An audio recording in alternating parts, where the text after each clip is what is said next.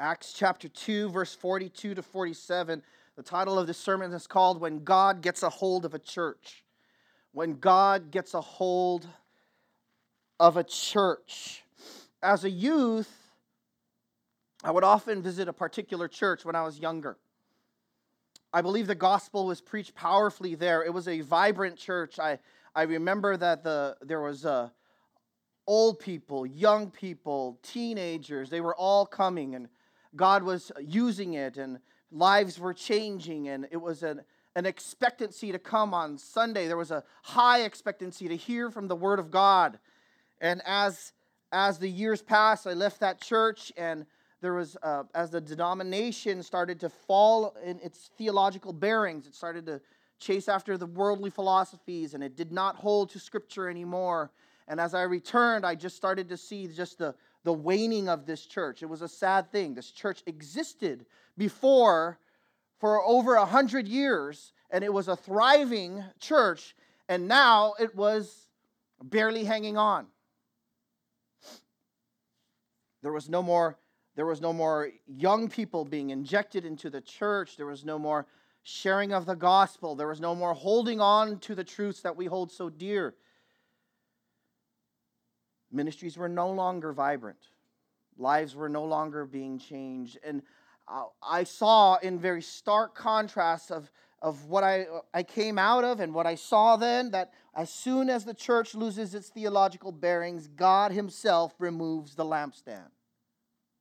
The blessing, the blessing of, of folks being changed, lives being changed for Christ, people growing in the Lord, people growing in the word of Christ, and he just takes the lampstand and he puts it in other places where the people are committed to his word, committed to living for him, committed to his uh, gospel, committed to his son.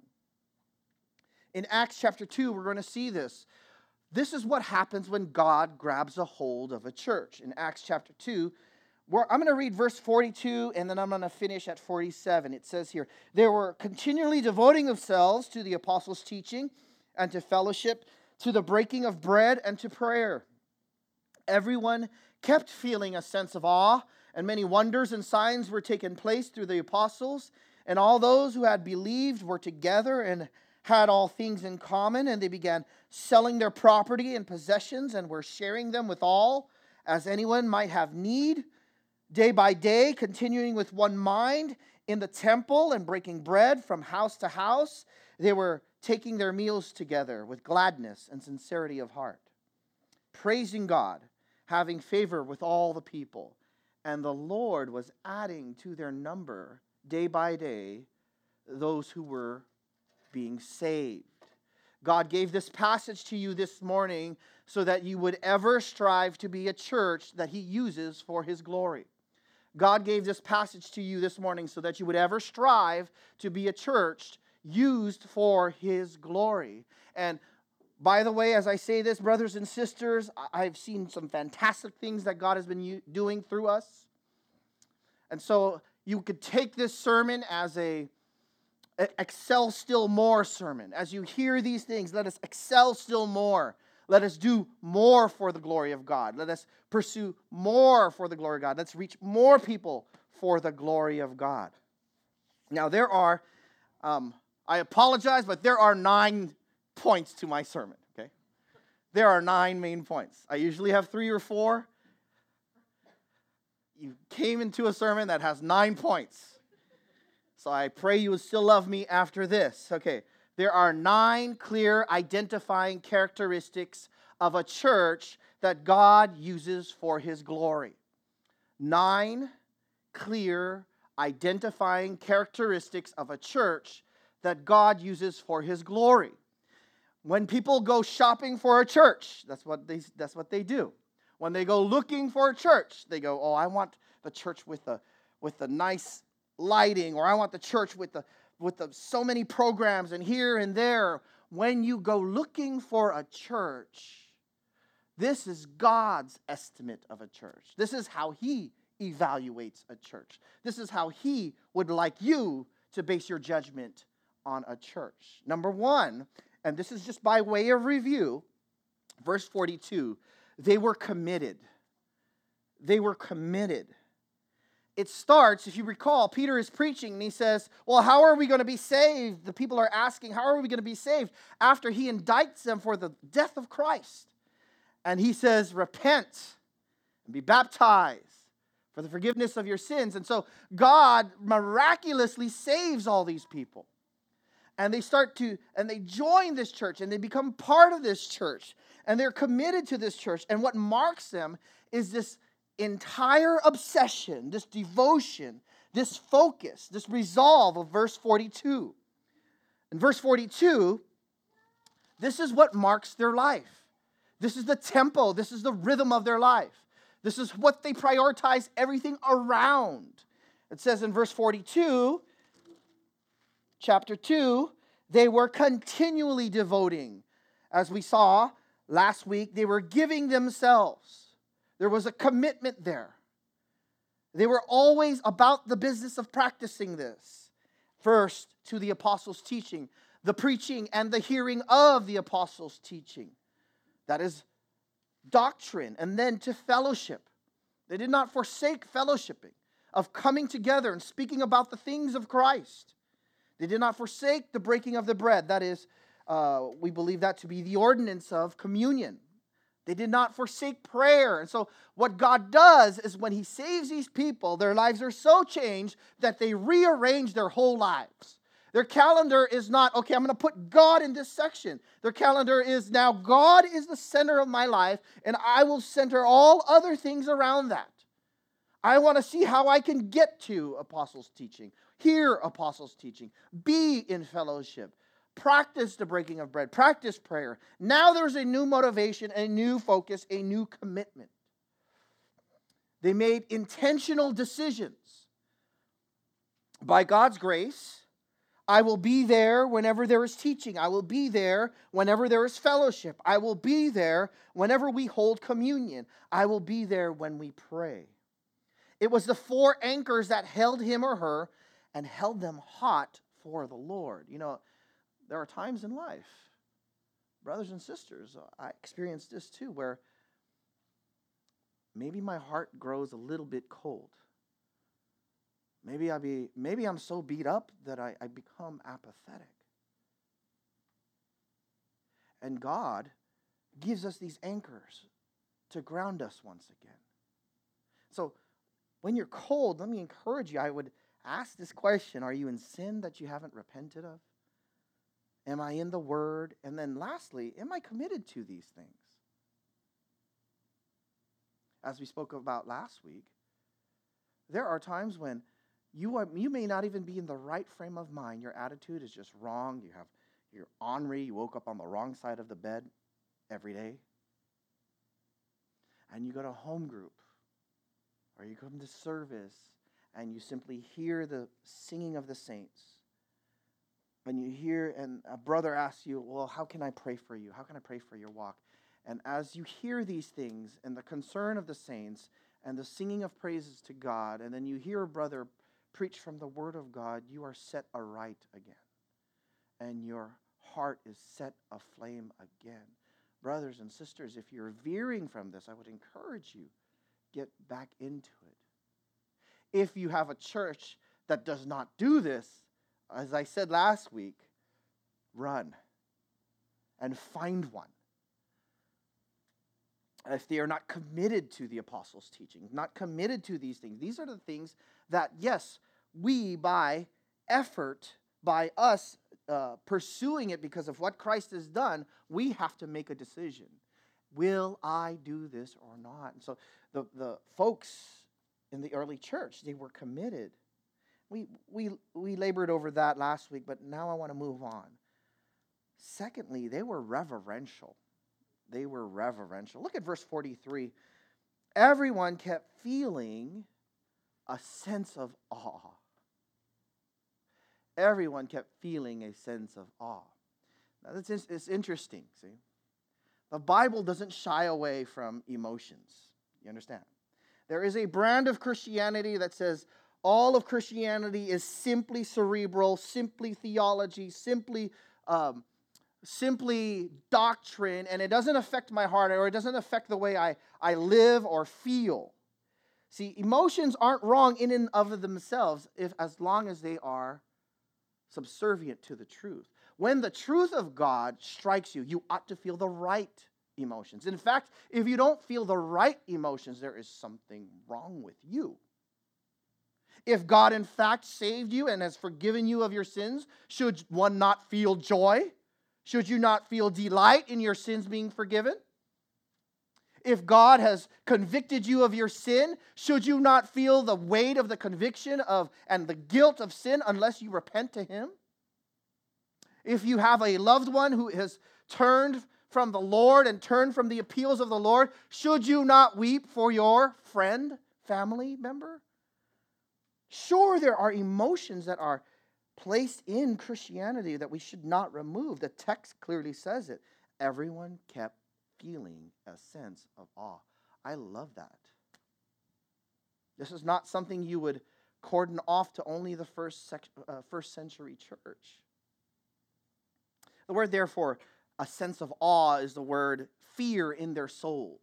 There's a fear in their souls. There's a a respect, a reverence, an awe, a wholesome fear, a respect for authority. There is this realization that when we get together, and sometimes you get glimmers of this, right? Even as we're singing. Did you sense that as we were singing? We were singing to God. Right? And we know we were in the very presence of God as we were singing to Him. Jonathan Edwards called it the felt presence of God. He was one of the best theologians. He was the best theologian in, in all of American history. And he said, There is room for this. God has not created you only as a brain, He has created you as a, in your immaterial man, as a mind, a heart, and a will. But what we desire is for God, for everyone to sense that we do everything in the presence of God. Everything that we accomplish is in the power of God. Everything that happens is under the sovereignty of God. It's not a mere abstract idea, it's reality which we live in. God, and, and the theologian, theologians would say we live in coram deo, in before his presence. Now, it says they felt a sense of awe Literally, it is this fear in the soul. It uses the word psyche, that immaterial part of man. Your mind is convinced of the truth of Scripture. You're particular, particularly regarding Christ, his person, and his work. Your will is resolute in giving God praise in thought, word, and deed. Your heart is ravished with affections that such a one would stoop and die for you when God works right in front of me, I, and I've seen this several times in my life, when God works right in front of me, I am in awe. I am dumbfounded. There are times I, I talk with uh, the, the men in this congregation, I say, I can't believe what God is doing. Can you believe He did that? Can you believe the life changes that are occurring? Can you believe the growth in our young people?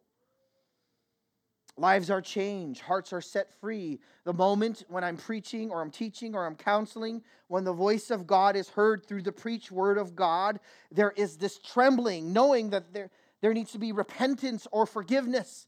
Because now, as even as I preach in my stumbling speech and my messed up notes, as I am preaching and expounding the word of God, now you know it's not me speaking anymore.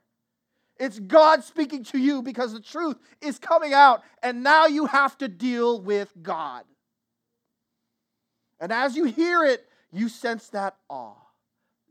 Brothers and sisters, we desire that. I remember uh, I was at a, we were trying to reach out to a bunch of uh, Marines since we were at Camp Pendleton, and we were invited to a baby shower yesterday, so we went on base and it was pretty neat. Um, we got a chance to make some connections, a lot of connections. And uh, one of my jujitsu partners, he was there. As I was talking to him, he he was just I just saw the joy he had because he was just saved just last year. And he says, My wife and I were Roman Catholics, and we were just covered in guilt. I always had guilt. And then I said, And then what happened? And then she said, Now I know I'm forgiven in Christ. And that sense of awe, that sense that God is right there, and we were fellowshipping in, in sweet harmony, in unity over the forgiveness that is in God. God was there with us. Please don't look at this text and say, that's for the first century, that's not for us. Oh, brothers and sisters, we live and we swim in this. Amen?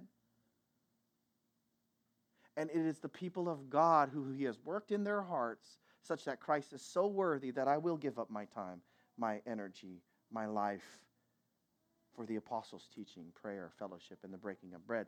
They were reverential. Thirdly, they were astounded. They were astounded. Verse 43, it says, Many wonders and signs were taking place through the apostles. Notice very clearly it says, through the apostles. Now, the word there for wonders, we've talked about this te- uh, word before. This word, why do you think he says wonders and signs? There's a reason because he's trying to stress two different things. Uh, Luke is stressing two different things about the, uh, the miracles that were taking place. Wonder stresses the emotion and the experience when a supernatural miracle happens around you. You are dumbfounded, you're astounded, you're speechless. And so they were seeing the apostles preach, and then they would do miracles and signs, and they were dumbfounded. The definition for signs is it stresses more on how you feel about the supernatural, not on how you feel about the supernatural miracle, but rather what it points to. So, wonders stresses the, the emotion that you feel when you see it. Sign stresses on what does it point to, and it points to the veracity, the authenticity of the apostles' teaching. The, the phrase there, through the apostles, it was particular to the apostles and some associates to verify and authenticate what they were teaching that Jesus is the promised one to take away the sins of man. It was the same model as Moses came and Aaron came, and as they preached, they'll say, Well, how, prove it. And what would they do? They, they did miracles, they did signs. And as the apostles came, they would they, they said prove it and what did they do they did miracles and signs but notice the text says through the apostles now it's not needed why since we have the whole of scripture now, teaching is authenticated not by the miracles of apostles and associates, but rather by comparing it to the writings of the apostles and associates, the scriptures themselves. But that's not to say, I don't want to. I don't want to say, well, miracles don't happen. They do happen still. They just there's just no appointed apostle anymore. But they still happen. A sick one is miraculously healed as the elders prayed. God gives you miraculous provision over and over. But I think one of the most miraculous things is when lives are changed as they come to repentance in Christ. Please don't underestimate what, that, what just happened. If, in fact, someone truly did come to Christ, the Bible says new life has occurred. They were dead in their trespasses and sins, and God has quickened them and caused them to be alive. And now a husband is kind to his wife and loves her as Christ loves the church. A wife respects her husband and submits to him as unto the Lord. Children now come to Christ and obey their parents as unto the Lord. The alcoholic drops his bottle and is now filled with the Holy Spirit. When an abandoned child, now an adult, is now adopted into God's family. That is miraculous. Amen. And they were astounded that that happened. We ought to be astounded. You know, sometimes uh, as we've been familiar with many of you guys in the, in the church, as we've been familiar with one another for quite some time, we know the stories of how God saved you. But even as I hear it still, I hear it once again. I'm astounded at what he did. and I'm astounded at what he does. Amen. I think I'm on point four. No? Point four. They were generous. They were generous. Verses 44 to 45. And all those had, who had believed were together and had all things in common. And they began selling their property and possessions and were sharing them with all, as anyone might have need. Notice their heart of generosity.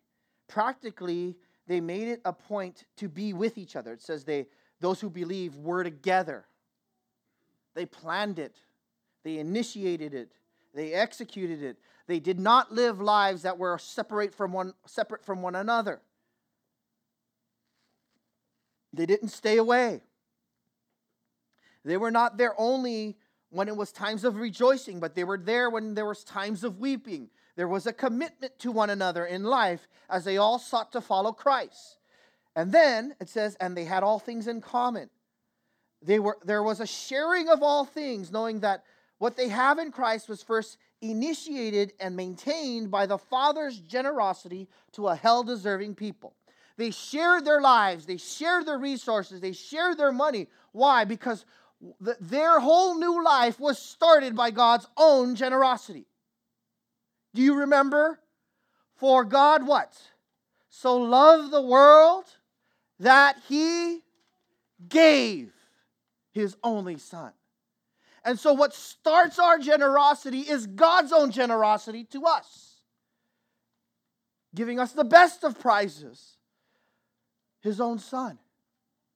And now, as you look at the stuff that's around you, your house, the things that are in your life, and if you hold them with a tight fist, it is not congruent with the generosity that God Himself gave you. He gave me Christ.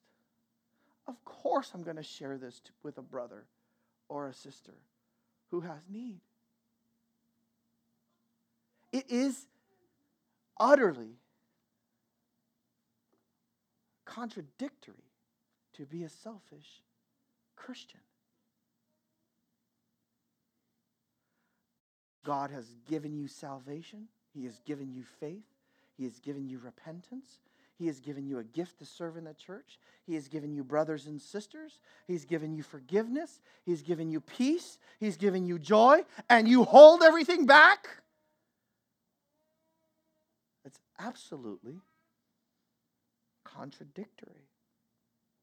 There was a sharing of all things, knowing that what they have in Christ was first initiated and maintained by the Father's generosity to a hell deserving people. Now, notice the degree of their generosity. It says they began selling their property and possessions. Now, this is not a forced communism, okay? I'm not saying, hey, let's go and create a nice commune and we all get together and you know, everybody put their stuff in a pot and we'll all live that way. This is not a forced communism. This was a, a voluntary giving of their own material possessions to meet a need. This was not forced. This was not manipulated. This was not coerced. And in fact, Paul says if you coerce, if you manipulate, it removes the joy when they give, right? God loveth a what? Cheerful giver. And so it's not supposed to be manipulated or coerced. But why did they do this? Well, you got to think about this. After Pentecost, remember all these all these Jews came to Jerusalem for Pentecost. They hear the gospel. They are convicted. Peter offers the gospel. They get saved. They get baptized. Now they go, now what do I do? I'm ostracized by my home. I am in isolation. I am out here now. I left my job to come to this festival, right? And now what do I do? Well, after Pentecost, as many were being saved, there were travelers there for the festival. As they got saved, they were so moved, their lives were so radically altered that they wanted to be part of the Jerusalem church plant. Consequently, many of them left their occupations back home and they had need just to get back on their feet. The believers would see the need of their fellow brothers and sisters, They would sell their land, their houses, their property to fill that need till the believers can get on their feet. And it said, and they were sharing them with all as anyone might have need. You know, many, many times this has struck me the beauty of the church. I remember many times, I didn't grow up, I didn't grow up a man of much wealth. I would say that still. I'm thankful for what I have. But there were times when my mom was just raising me and Micah, and she barely could keep the lights on. And I was going to Robert Vega's home fellowship group. Robert Vega is an elder of our sending church. And I just casually told them, yeah, I do have need. But God's going to supply. They didn't tell me. I mean, we had nothing in the fridge. Our electricity was cut off, you know. Um, and my mom was between jobs, and, you know, I just got saved, and I said, I need to get to work and help. And then in comes this truck with a guy, uh, many of you guys know him, his name is Bob Michaels. He comes, he says, This is from the home fellowship group. And he just starts taking bags of groceries. Bags of groceries. I remember my mom coming home and, and she saw that and she goes, Who did this? My mom was not a believer at the time. I said, It's it's our church. They just want to bless us. And then she came to church afterwards. She saw Robert Vega and just started weeping. Now, my mom came to church for about 20 years before getting saved. But I think it started, I, think it started a work in her heart where she saw, you know what? When God really does truly save, and when the church is healthy, it does works like this.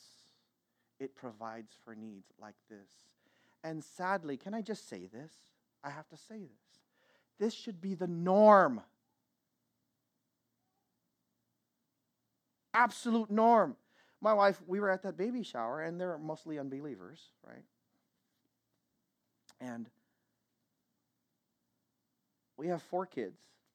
That's a little bit of kids in, in RBC, right? Just a little bit, right? We had four. We have four kids, but as as the kids were infants and as they grew up, there was probably never a time I actually had to buy baby clothes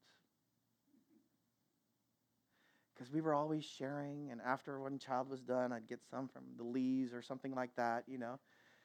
And we never, and my wife goes, you know, I didn't even think about it. I just thought that was normal Christian life, and it ought to be. And I remember we were at that baby shower, and the, the gal who was celebrating, she said, Wow, someone gave me baby clothes. I didn't even think anyone would ever do that. And it just, just dawned on me she doesn't have the community that we do.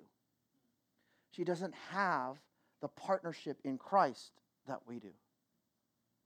She doesn't have the, I'm going to have your back, you have my back. We are family in Jesus like we do. And I just took it for granted. Brothers and sisters, this ought to be the norm. Uh, I could tell you stories and stories. I, we were, we had uh, we were on our second child, and we are living in California. You can't afford that, right? So Jeanette was driving her old car from high school, right? And we were having our second child. This car was is a Toyota Tercel. It was falling apart, right? And I said, "We need another car, and I don't have money, and I'm in Bible college, and I don't know what to do." God, I'm just going to tell you because you own the cattle on a thousand hills. I can't afford a car. But you told me if I had a need, I could ask you. And as I'm getting into the, and I didn't tell anybody, I didn't even tell Jeanette, right? And as I'm getting into the car, one of the doors, of course, don't open because it's a Tercel. So you have to sneak back and, you know, do this and then open it from the outside and I'm embarrassed. So I wait for people to walk around because I don't want them to see me reach like this. a brother comes up to me and he goes, I don't know why, but I feel like I need to give you this truck. Now, okay, I believe God works in the hearts of men and women. And I said, Are you serious? I've been praying for a car. And he said, Yeah, I just bought a brand new one and I have an older one. Can I give it to you? And I said, Yup. He says, I'll come over in the afternoon. He came over. He signed it over. I couldn't believe it was happening, right? We held hands and I just wept and wept and wept and cried and cried, cried because it was God providing for me through the saints. Amen? And you all have stories like that if you've been walking with Christ. This is the normal church, brothers and sisters. This should happen normally within the church.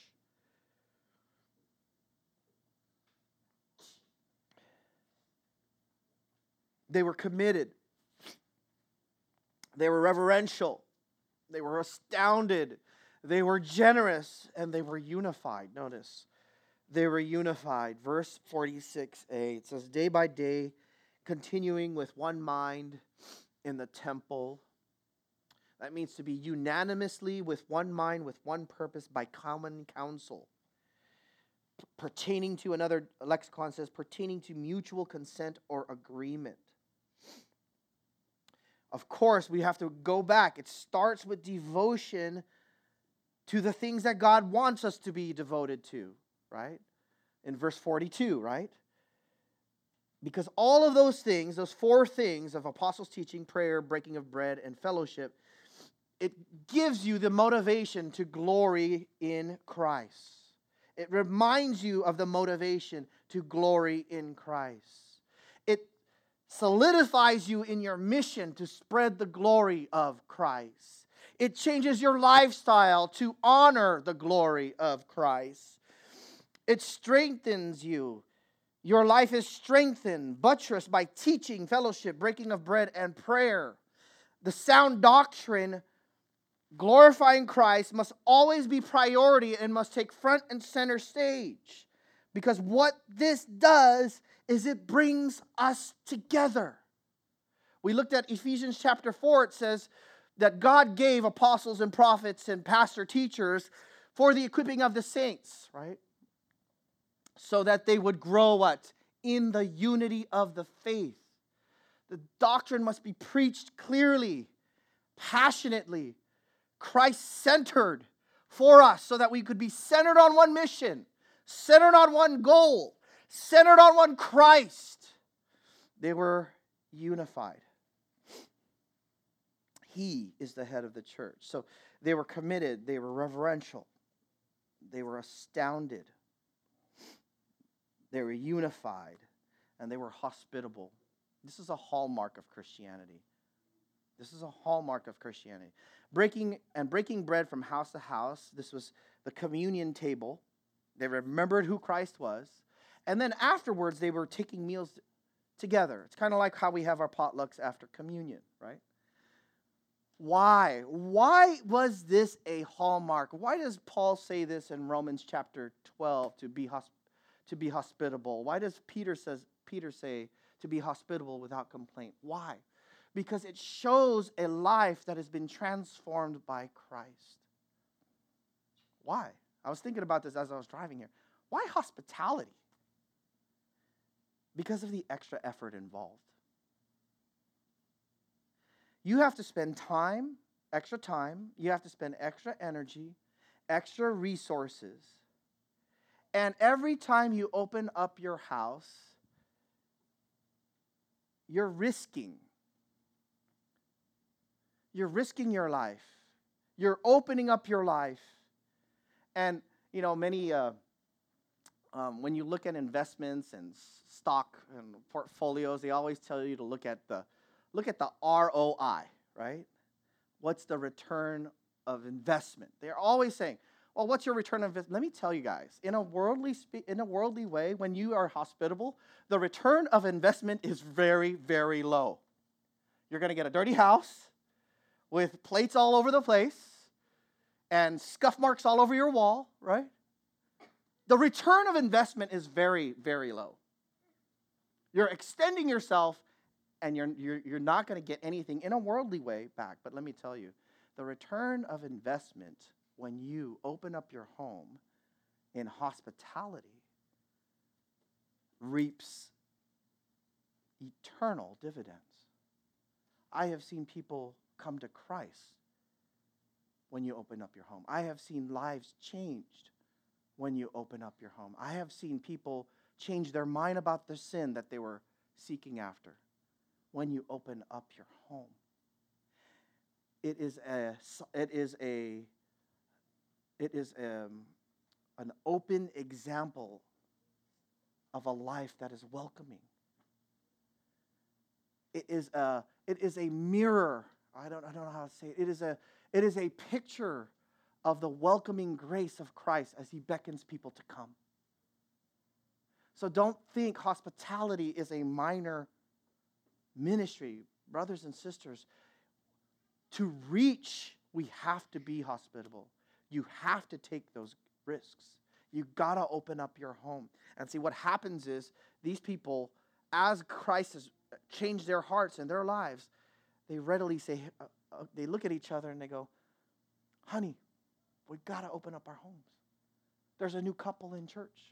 Honey, we got to do this. We got to invite them. Well, you know, my furniture's outdated and I, I wish I could change my curtains before I do that. No, no, no, no, no, no, no, no, no, no, no, no, no, no, no. It does not say that in the text. Oh, you don't know my house. Well, you share what you got, brothers and sisters. God's not too concerned about whether or not you're following what HG channel or whatever. He is concerned if are you giving what you got? They were committed. They were reverential. They were astounded. They were generous. They were unified. They were hospitable. Number seven, they were joyful. It says, with gladness and sincerity of heart, praising God. As they praise God, it fills them with joy. I like that word there, sincerity. It means simplicity. All I want to do is live a life that praises and honors Christ. That's all I want to do. Man, that makes life really simple, doesn't it? It helps me to make decisions if I'm, if I'm going to do a certain action or not. It helps me to make decisions if I'm going to take a certain job or not. It helps me to uh, make decisions if I'm going to hang out here or not. All I want to do is just glorify Christ. And when you do that, brothers and sisters, when your life is solely on Christ, you are filled, filled with joy. They were committed, they were reverential, they were astounded, they were generous, they were unified, they were hospitable, they were joyful, they were respectable. It says, having favor with all the people. And of course, we understand that people, as a Christian, you will have those who persecute you. But here, uh, and just like in the requirements for elders, there is a reputation that they have, both inside and outside the church. Here, they were gaining favor with people even outside the church. Um, I have to read this long quote because I think it's telling. Uh, there was a philosopher, a Greek philosopher in the first century, second century. His name was Aristides, I A R I S T I D E S, and he he wrote an apology to the king, and he says some of the reasons the early church found favor with the common people can be discerned from the apology written by the philosopher Aristides early in the second century. Now, I, I took this from MacArthur's uh, commentary. And he's making an apology for the Christians. And he says, Now the Christians, O king, by going about and seeking, have found the truth, for they know and trust in God, the maker of heaven and earth, who has no fellow. From him they receive those commandments which they have engraved on their minds, which they observe in the hope and expectation of the world to come for this reason, they do not commit adultery or immorality. They do not bear false witness or embezzle. They do not covet what is not theirs. They honor father and mother. They do good to those who are their neighbors. Whenever they are judges, they judge rightly. They do not worship idols made in the image of man.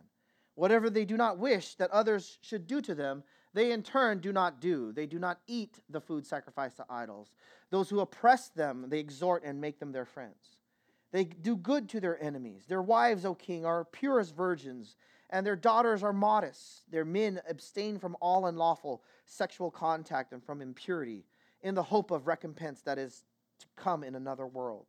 As for their bondmen and bondwomen and their children, if there are any, they persuade them to become Christians. And when they have done so, they call them brethren without distinction. He goes on and on, and he says, They observe scrupulously the commandments of their Messiah, living honestly and soberly as the Lord their God ordered them. Every morning and every hour they praise and thank God. And such was the reputation of the church.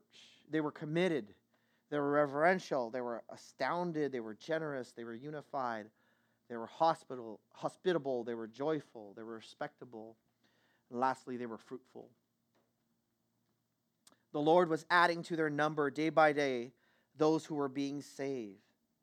First, we, we see a couple observations that one, God sovereignly grants fruit. The Lord was adding those who are being saved. It's not us, it's not programs, it's not structures. It's the Lord who does it.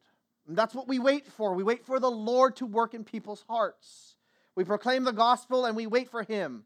We wait for Him to do the thing that we cannot do. We cannot change. We cannot cause people to repent. We cannot convict them of their sin. They don't even think they're sinners. They don't even feel the guilt. They've calloused themselves with sin and they can't even feel it anymore.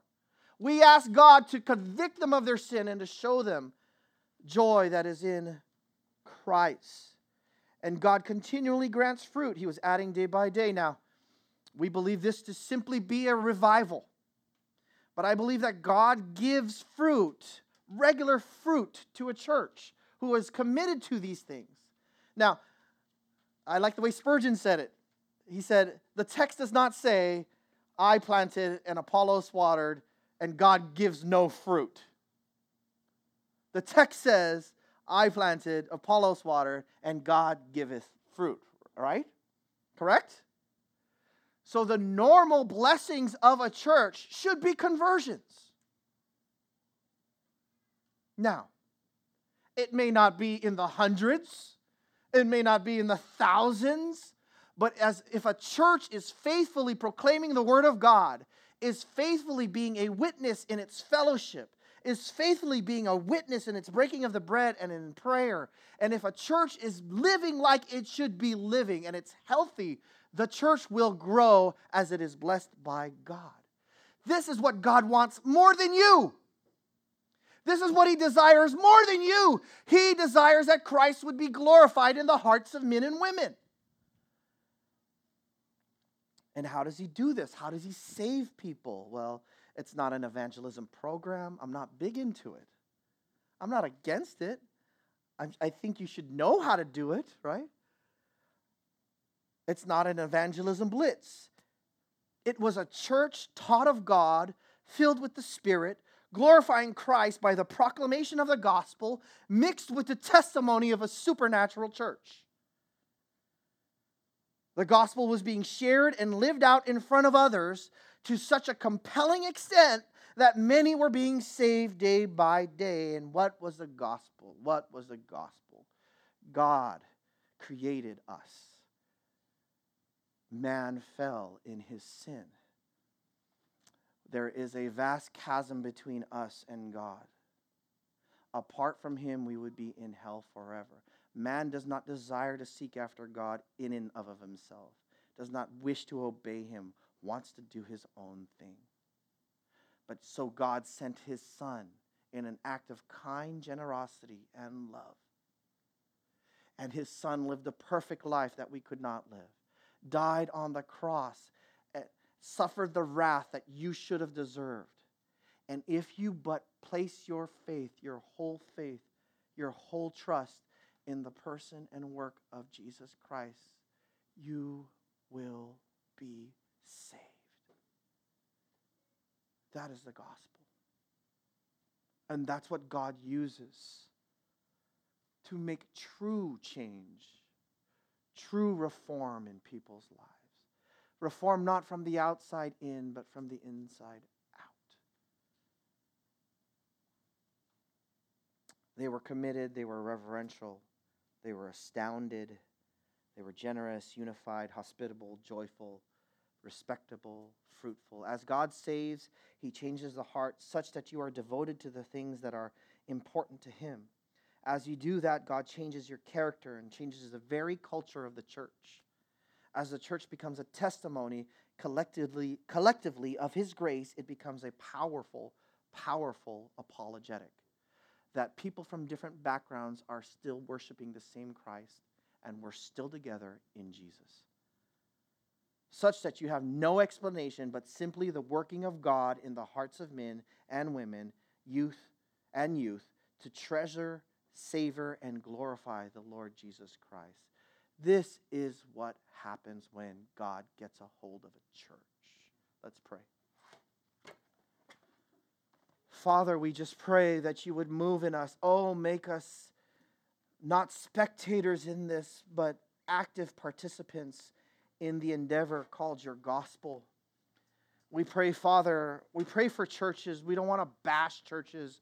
We pray for churches that they would be healthy and cling to the truth.